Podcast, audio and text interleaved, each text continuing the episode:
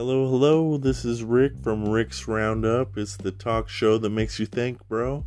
I try to stick to a neutral path. My background is in Freemasonry, Taoism, ceremonial magic, self education, sociology, many, many other ologies, but mostly emoting with people just like myself. I am your brother. I'm nothing special. I'm just one of you guys.